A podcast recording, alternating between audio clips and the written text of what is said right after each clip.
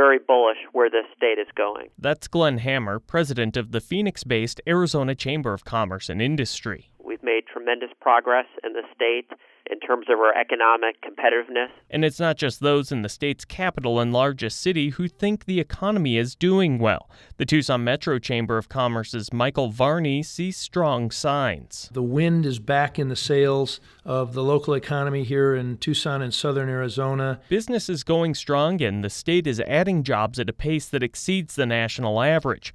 So, what will business leaders do to keep things going?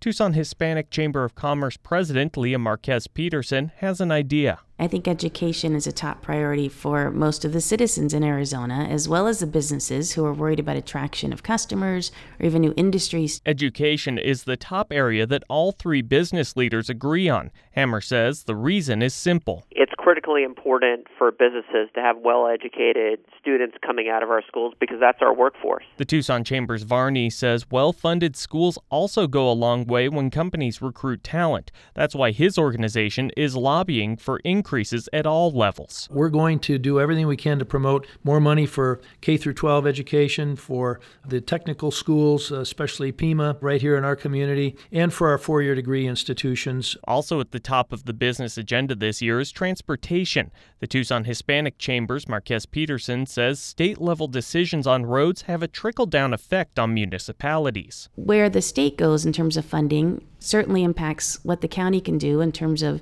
regional transportation authority reauthorization or any kind of other initiative to support transportation. And City of Tucson is now talking about an increased sales tax related in part to transportation. So all of that impacts how we do business. Varney agrees, saying it's an important topic for his organization's members. We've done a, a lot of survey work with the major investors in the Tucson Metro Chamber, and over and over and over again, they tell us just fix our roads education, roads, and what else?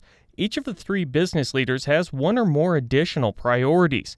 For the Tucson Chambers Varney, it's ensuring taxes stay low. We're never going to be a no tax state. No state is, but we want to make sure that we have the funds available to do these critical things to keep our economy rolling forward. For Marquez Peterson, it's being watchful for bills that could harm relationships with Mexico. I was president during SB 1070 and certainly saw the economic impact of that law. We're hoping that there are no rules or laws or policies put in place that would impact what we think is a continued to grow economy with Mexico. And for the Arizona Chambers Hamer, whose organization is currently fighting a voter approved minimum wage increase, it's changing what it takes to get a referendum on the ballot. We have an initiative process where anyone from anywhere in the country could basically get anything on the ballot for a million bucks. And those bills cannot be altered by anyone but voters. We have to be very, very careful when we use the initiative process what the effects will be and what are the abilities of the legislature to change obvious effects. Varney says it's easy to be optimistic about the upcoming year heading into the legislative session. The economy is a fickle animal and it can change on a dime,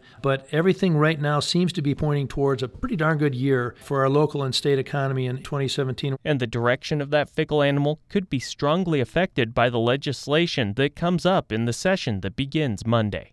I'm Zach Ziegler, Arizona Public Media.